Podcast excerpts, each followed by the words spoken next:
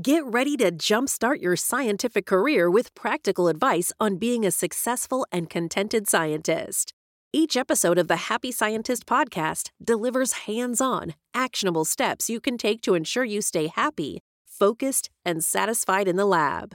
Available on all popular podcast platforms. Hit the subscribe button and start your journey towards a more fulfilling scientific career.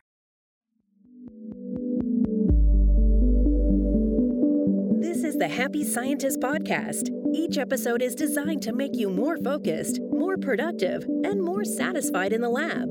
You can find us online at bitesizebio.com slash happy scientist. Your hosts are Kenneth Vogt, founder of the executive coaching firm Vera Claritas, and Dr. Nick Oswald, PhD, bioscientist, and founder of Bite Size Bio.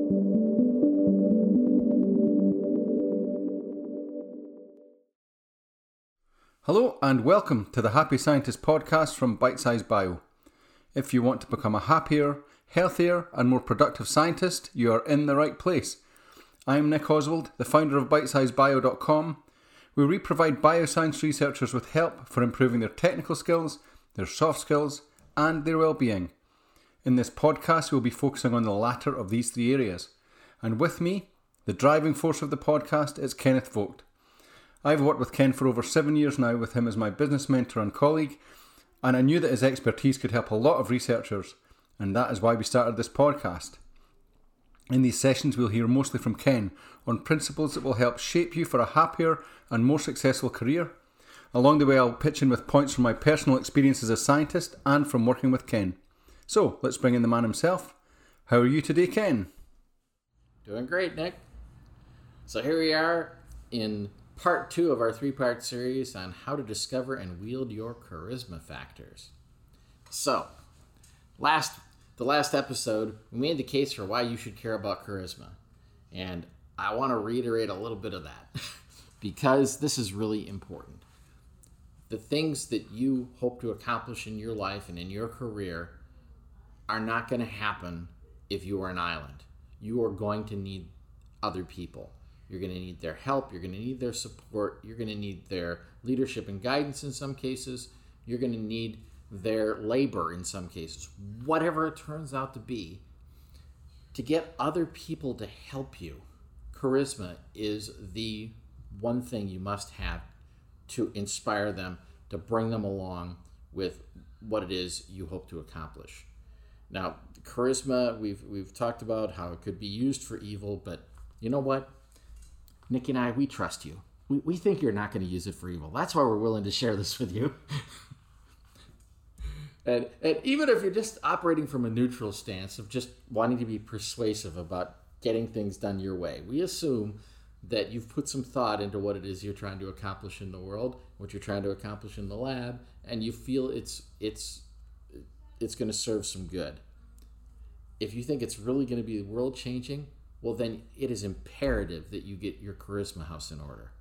If you are doing something that is for the benefit of mankind, if you really feel that burning inside of you, then it is it behooves you to make sure you can marshal other people to help you with this. And charisma is the way that you're going to get that done.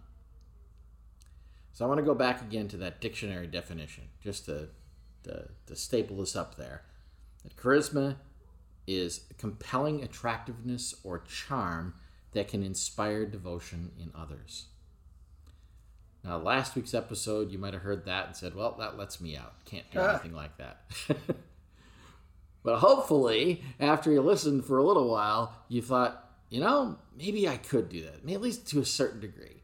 And we used Nick, Nick as an example and, and, and his side project, his, his band. And yes, can they be compelling? I've seen the videos. Yes. Can they be attractive? Yeah, they can be. can they be charming? Absolutely. Do they inspire people? I've seen pictures of the, of the crowd. I've seen videos of the crowd. Definitely. Devotion? Well, I people keep showing up for the shows, so something's going on. so so here's the point. Here's a guy that is not didn't structure his life to be a rock star. He's put in all the hard work and effort that you did to get a PhD and then actually work in a lab, you know, and, do the work. And yet he did this other thing on the side that showed that he could have charisma, and he could, and he's been able to bring that same thing to to bear in the business of bite sized bio. So I'll, I'll toot on Nick a little bit more here in that, in that bite sized bio is not a small operation. You can imagine, you know, with thousands of articles and webinars on the website about about technique in the laboratory, in some cases very high level technique. This this required bringing some very um, busy and important people into this work to to give of themselves to share these things in many cases and and of course he had to assemble a team of people that were capable of understanding the nature of the of the content that is being presented there and not only could you know would be able to to read it understandably but would know whether or not it was good advice because I'm gonna I'm gonna digress into a little something that has to do with me this time. See, I've done consulting and coaching for many many different businesses across many industries, and I felt that I'd gotten to a point where I could take on any new industry. It was no problem because I'd seen it all. I you know whatever you've got, I, I can handle it. It won't be a problem. And then I encountered bioscience. And I just got the wind kicked out of me because all of a sudden I was among a bunch of people that used a language I didn't understand. They they used words to describe concepts that I didn't understand. That I I hadn't felt that ignorant since I was a child. As I listened to all this stuff. And I I realized, well, I really gotta, I've really gotta be humble here and be willing to learn, and and so you know I've made an effort to to get in with this crowd, this crowd of scientists, and I and I've learned to use phrases, you know, like like PCR and flow cytometry, and I I almost sound like I know what they mean, you know. uh, the point being of all this, though, that that for me, for me to be charismatic in this space, I had to do a lot of listening. I had to ask a lot of questions because at the end of the day, I need folks to listen to what I'm saying. I, I am an expert on the areas that I'm an expert on. and for them to respect me there, I was going to have to show respect for their their space and what they knew. And that's one thing I think actually comes a little bit more naturally among scientists than among uh, other people. You're used to encountering people that are experts about something that you just haven't had time to have expertise in. There, there's there's so much there that no one can know it all, and so you know you have the oppor- the opportunity for a mutual admiration society, as it were, which is fine.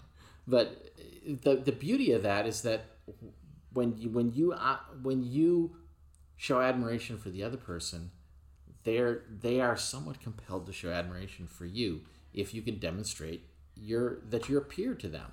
That that okay, you know something I don't know about. Now here's something that I know about that you don't know about, and if you present it in the right way, you can help bring people along. So that's the question then. What's the right way? How do I how do I take this and and get people on board with the way I'm seeing things and what I think ought to be accomplished? Well, just like we had with human needs and just like we had with core mindsets, I was looking for a set of things that could be remembered that would be small enough that people could just hold it in their heads and not have to be referring back to a manual all the time. And where where it would be complete enough that in that it would in most cases cover everything they needed. So we're going to discuss six charisma factors that anyone can implement some people will be outstanding in implementing some of these things and you'll and as you're listening to these you'll you'll be able to pick out the ones that are best for you and I want to be clear here. This is a little different than human needs. When with the six human needs, everybody has all six at all times. It's just the the level of importance of each of them shifts from person to person, but they're all there all the time. That is not the case with charisma factors. These six charisma factors, you are not required to be good at all six of them. You don't you can you can be good at a few of them. You can be good at one of them and it will be enough. So don't feel overwhelmed by this. When you start hearing some of these and you go, "Oh, I could never be that." Okay, fine. Don't worry about that one. We'll move on to the next one after that. But it's also good for you to recognize these factors in other people because you will see then why other people are getting their way, why other people's projects are being promoted when yours isn't. You'll see what's different about what they're doing versus what I'm doing.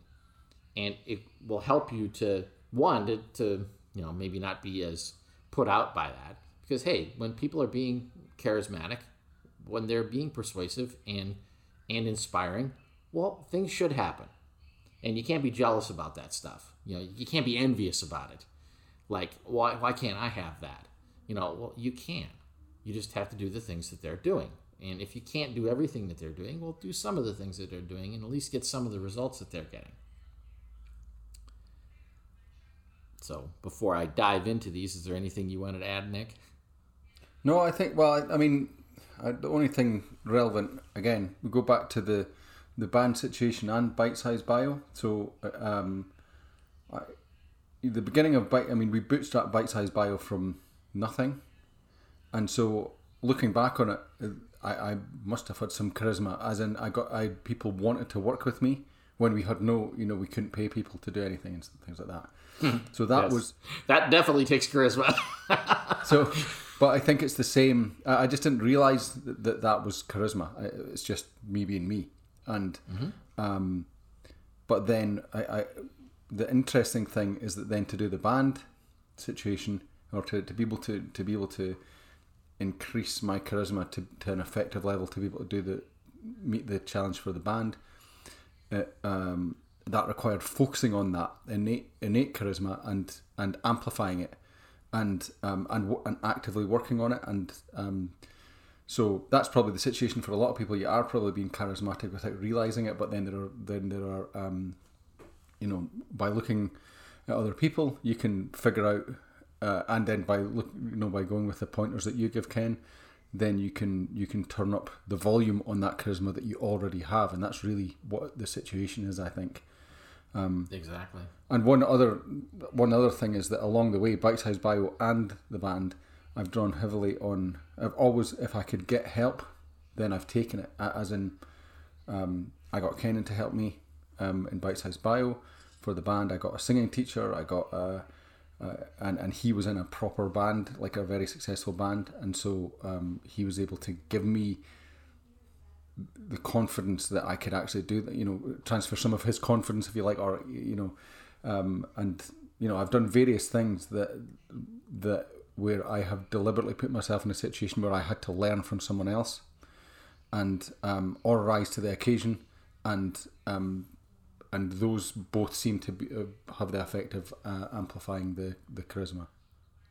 Sure, and I, you know I can say, having worked with people at Bite Size Bio for several years now, and there, there has been a change in personnel over time, but when I first started working with him, it was a good team of people that Nick had drawn. And over time, it's gotten better and better and better. He's drawing better and better people. And he's and it's he's almost doing it on automatic now because he's he's installed this charisma now and and it's showing up. And you're gonna you're gonna hear some of these as we talk about them. You're gonna be able to guess which ones work for Nick. it's gonna it's gonna be obvious to you, and probably even just from hearing me um, on this podcast, you're gonna recognize some of my charisma factors. And you know, I'll point out some of that stuff too. And this is this is not about um, you know, obviously, we're not just trying to look good in front of anybody.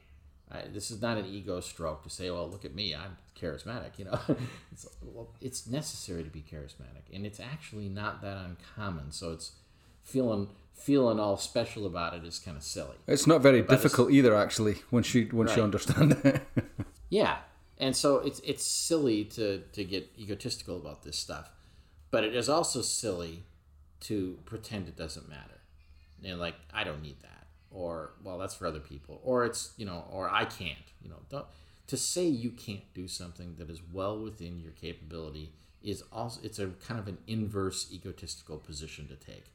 So, um, you know, being egotistical is is not a good thing. In case I haven't made that clear, being being humble is a very good thing, and sometimes that's counterintuitive to folks.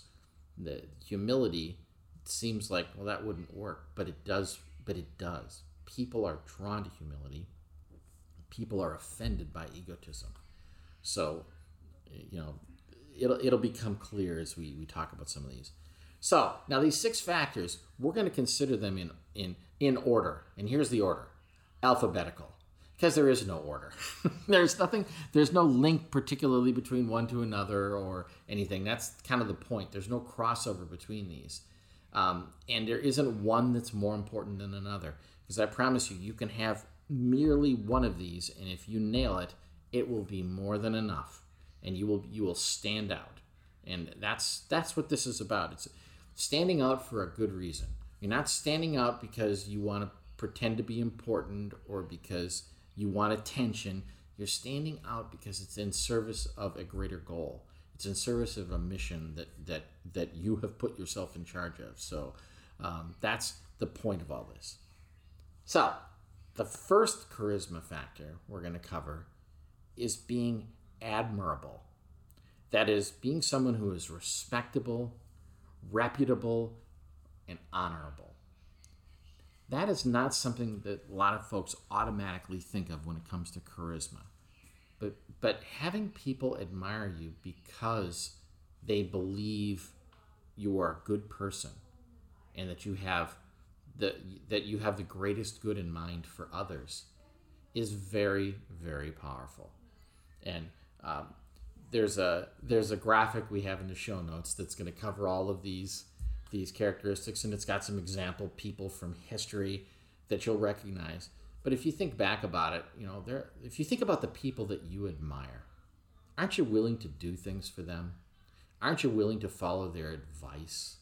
Aren't you willing to to put yourself out for somebody that you admire?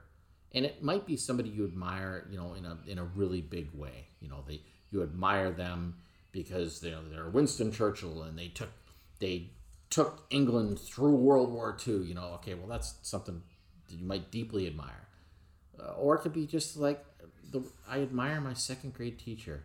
She she gave me a love of reading, and and it stayed with me my whole life. You know, so being admirable can show up in a lot of ways.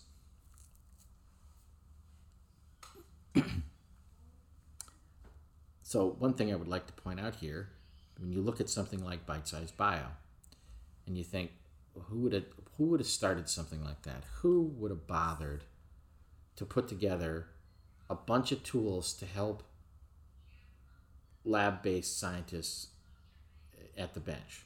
Who who would have bothered to do that? And you think, wow, that's really great, because there really isn't anything out there like it. it. It's it's a one of a kind, and now it's gotten to the point where if if you also had the same kind of desire to help, being able to do something like this, you might look at it and go, wow, I don't know how I could possibly catch up to that. well, there's something admirable about bite sized bio. And you know, admirability you can you can see it in a in an organization, but ultimately it comes down to the people. It ultimately there's a person there that you're going to admire, and and you, it might be somebody you admire in your department, and you might admire people for different reasons. You might admire somebody's work ethic, or you might admire their intellect, or you might admire their curiosity or their stick to itiveness. You know, there's lots of things that can be admired, and you can take an you know a self inventory and say what what about me is admirable. You know, you'll and I know the first thing you'll do is you go, well, I can know exactly what's not admirable about me. You know, I'm lazy and I'm smelly and I'm stupid and I'm you know you know. Okay, get those out of the way. but then go, what is an admirable? What is there that's admirable about me? And you may be surprised how many things you can find. And once you identify it and you realize, well, you know what? You know, all ego aside, I'm pretty smart. And I've worked hard at it too. You know, so I'm not just smart, I'm educated.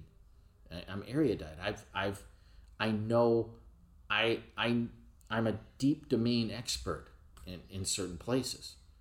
Well, once you have that and you realize, okay, now that's something that I can use for charisma. Now you don't run around and tell you know just you don't introduce yourself like, "Hi, my name's Ken. I'm a deep domain expert on on how to motivate people." You know, no, you don't do it like that. But you you you find ways to make it known, and and especially if you can let other people make it known, create the opportunity for other people to speak about why you are respectable and reputable and honorable and admirable. like I just did about Nick. thank you. It's not embarrassing. like what you're hearing? Ready to supercharge your scientific career? Discover practical advice on what it takes to be a successful scientist without sacrificing happiness. Learn the importance of meeting your human needs, identifying and unlocking your charisma factors, discovering your core mindsets, and much more. Subscribe to the Happy Scientist podcast and download the Happy Scientist reference pack and get started on your journey to becoming a happier scientist today. Subscribe now and check the show notes to download. Is there anything you want to add on admirability, Nick? Okay, I did exactly what you said, what you suggested, and that I went straight to um, what are things that, that I might admire about other people that, that I don't admire about myself, if you like. Mm-hmm. Um, like one of them being, I don't have particularly good. I I definitely don't have particularly good time discipline. For example, I'm not the most disciplined person in the world, but I really respect that in other people. So perhaps one way to look at that is that that's an area to one area to grow in. You know, if I wanted to focus on that and uh, expand, then that that would expand my um, my charisma. If you like, would that be one way to look at it? Sure and and it's also the other side of it is well let's say you know i've never been that good about time management and maybe you'll just decide you know what? I'm i'm never going to be a model in that area. So maybe i shouldn't bother to put my attention there uh, as far as gaining charisma over that. But what about me am i good at? What do what do i have that that isn't actually coming that hard that i, I feel naturally drawn to do? And you might and it might be you know i really like to be creative and and i really like to think outside the box or or i'm very structured i mean i i i cross my t's and i dot my i's you can count on me in this area i remember a software engineer that i once know and there was this a big meeting going on about some software that was being developed and it was there was a lot of pressure and somebody said, well, maybe there's a bug over in this area. And it was an area that was covered by this particular engineer. And he just, he didn't even get up. He didn't even hardly look up. He just said, there are no bugs in my code. And everyone just went, nope, there's not. Because that's something he owned. He, he was so methodical about this stuff that he could make a statement like that without having to check he could just say, I know my stuff is tight. And that was something that everyone admired about him. So if he said something worked, we believed him. We would we would march to war on those orders.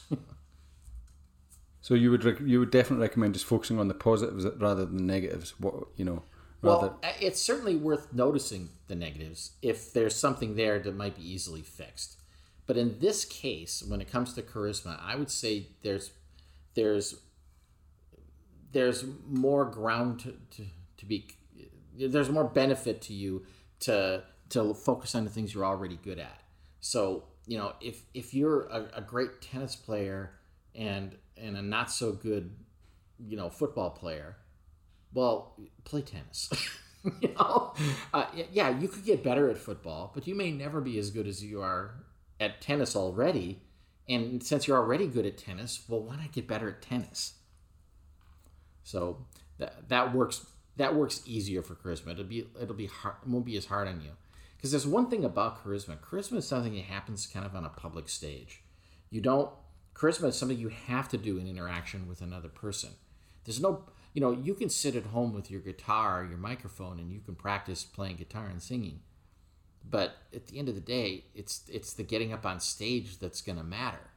So it, charisma is like that too. You're ultimately you have to be able to do it in front of people. So do stuff you're going to feel more confident about. It's a, it's a little easier on you. So let's look at a second characteristic as we move down the alphabet.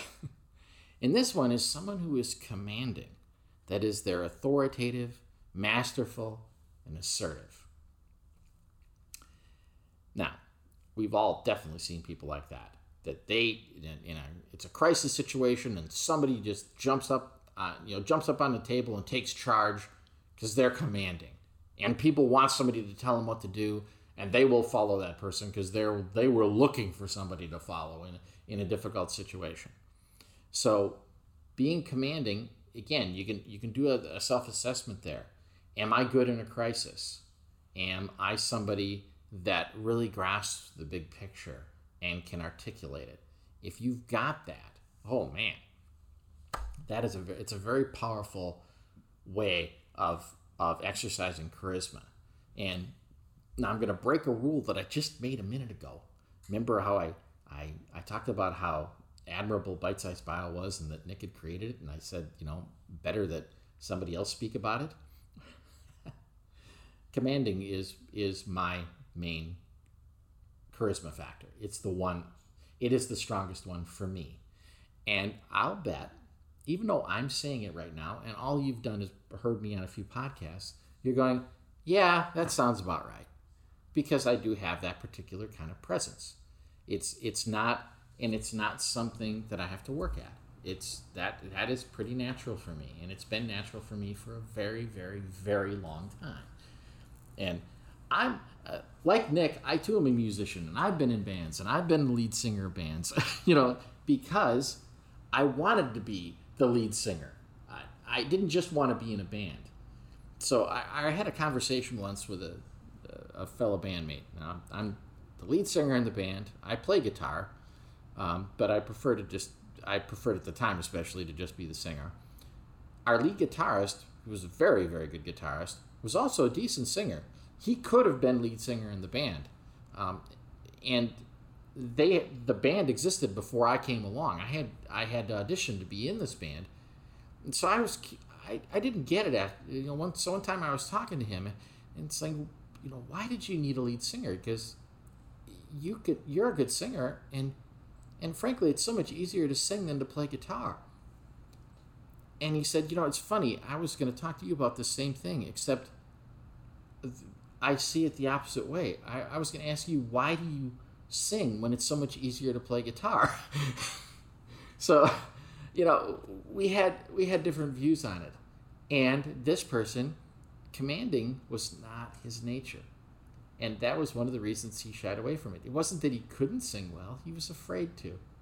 He was he was concerned how much attention it would draw to him and the other folks in the band chimed in, like, yeah, we all can hide behind our instruments, but you're just up there naked, just you and a microphone. And I thought, I find the instruments to be in the way. I'm glad they're not there. you know, so uh, it was. Some people have that kind of characteristic about them, and those of you who have this, you're going to recognize this. You're going to hear me talking like this and go, yep, I know exactly what you're talking about. Now, some other folks, you're going to listen to it and go, that's not me. And some others of you are going to listen to this and go, what a blowhard. You know? and again, it's not for you. And that's fine. It doesn't have to be for you. Although, if you can be, if you can use it, do. And and I will use Nick as an example there and what, you know, lead singer in a band where he is playing a role being commanding is quite useful. So, Nick, I'll I will toss you under the bus right now and say, have you found any usefulness for com- being commanding in in your role there? Well, it's it's quite interesting actually because I I thought that um, uh, I was thinking that you know I the charisma factors that I was uh, brought to start Bite Size Bio, and then the ones I brought into the band were the same. But actually, I don't think so. I think naturally I'm more communicative. Communicative. I can't say it. That's quite funny.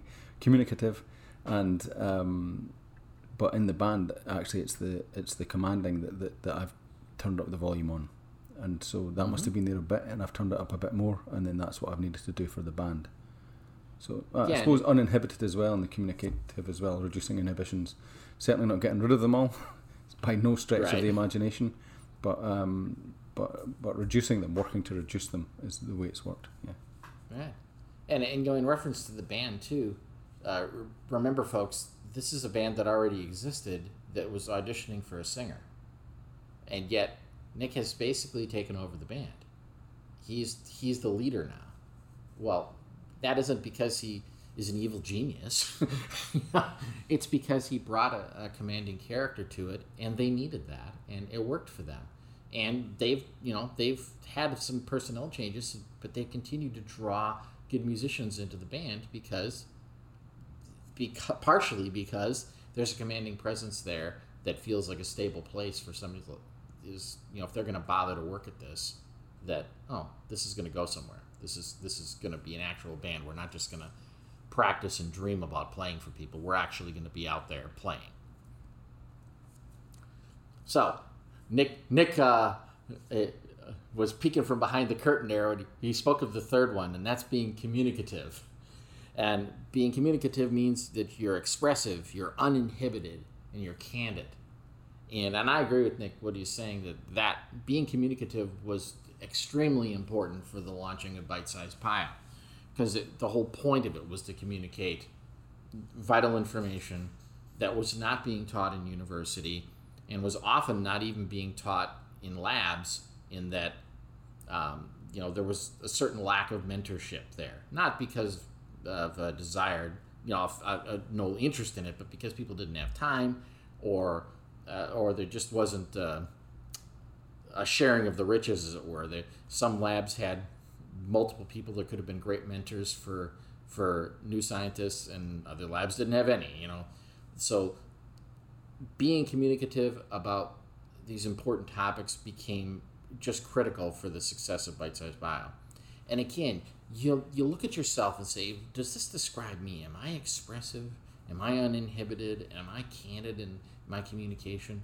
When you when you look at that and you say, that is me, well, then look for opportunities to communicate. And when you think about the, the point of communication is making sure that the other person understands at the end. The point of communication isn't for you to talk, it is for you to be understood. So um, look for that. Look for your opportunities there. Now, if this doesn't speak to you, feel like I'm just not, I've never been good at this. I don't know. You may find that okay maybe i'm not good at being a public speaker but if i have time to think about it and i can write it down um, i do pretty well with that. Well pay attention to that. For some some of you your your best means of communication is going to be public speaking. For others it's absolutely going to be not public speaking. It's going to be it's going to be white papers and reporting and emails and and you know other mediums so you know find find what's good for you if there's if there's something good for you in being communicative and I'll let you uh, weigh in a little bit there, Nick. Sure, it's, uh, be, communica- be, communicative. That's right. Go uh, for it. I was kind of deep in thought there. I was just thinking, so how do you break this open for people if it seems still a bit dense? But um, I mean, we, we, as you said, there is the a, a, graphic in the show note show note that allows that that outlines these, um, you know, those factors, you know, different areas in which you can you your natural charisma resides, and uh, and so that you can then focus on it and, and expand it. Um, I have to say, for me, when uh, when it first occurred to me that I was in the communicative um, area, that that was my charisma factor it was quite a relief because I was I, I was trying to be charismatic by being something that I wasn't, and um, or or I shied away from being charismatic because I didn't I felt it was something that I wasn't, and um, it's quite a relief to know that you can be influential by resting in in the the in what you already are and just expanding that. And so I would encourage people to really look at that that chart, that graphic, and and just see where you know really look look to see where um, what feels comfortable for you, what area feels comfortable for you, and then look for ways to expand. Right. You just pointed out something too that's an interesting little point, and that is what is it? What is your objective here for all this? For some people, their objective is to be influential.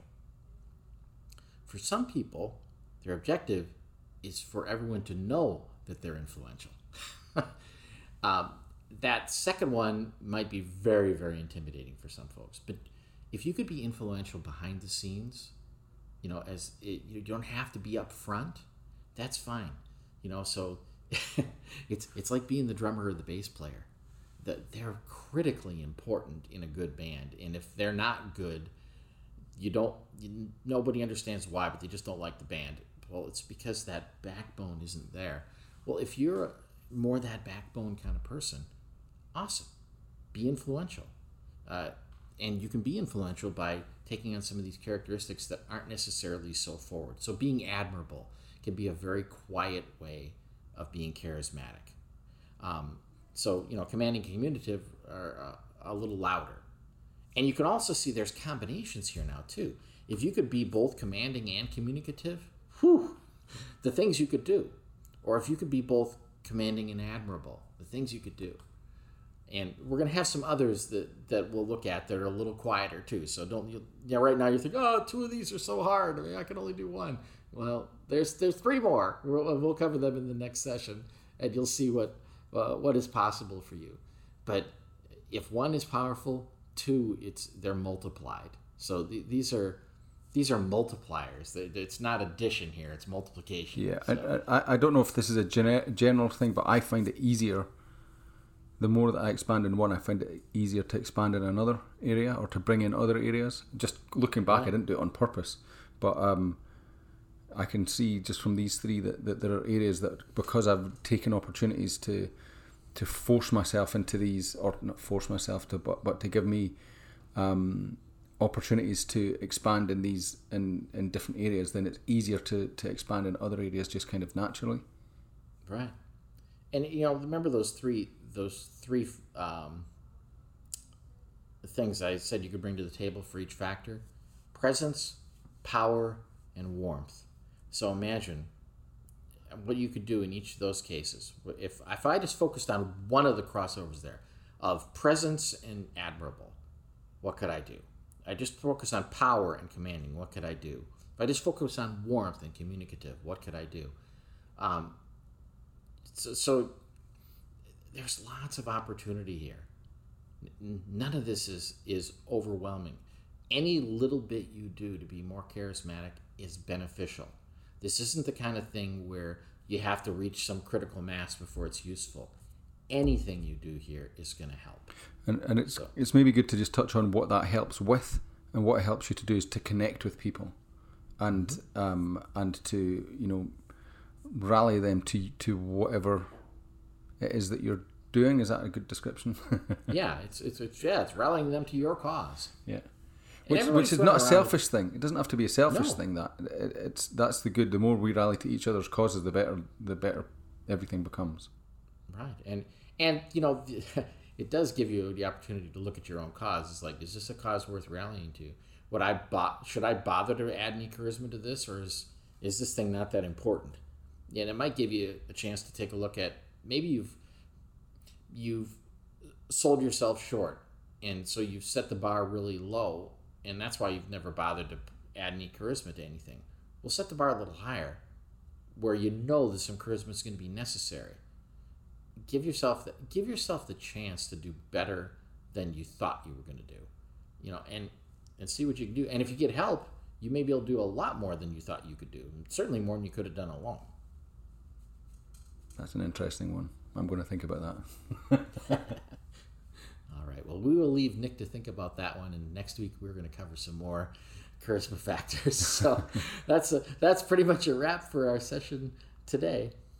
Okay, thanks guys, thanks everyone, and just to remind you that you can get the graphic for the show the, for about the charisma factors on the show notes for episode eight, and you can also join us at Facebook facebook.com forward slash the Happy Scientist Club, all one word, uh, to get more about charisma factors and everything else that we talk about in this podcast.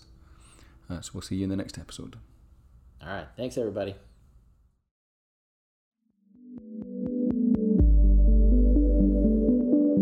The Happy Scientist is brought to you by Bite Size Bio, your mentor in the lab. Bite Size Bio features thousands of articles and webinars contributed by hundreds of PhD scientists and scientific companies who freely offer their hard won wisdom and solutions to the Bite Size Bio community.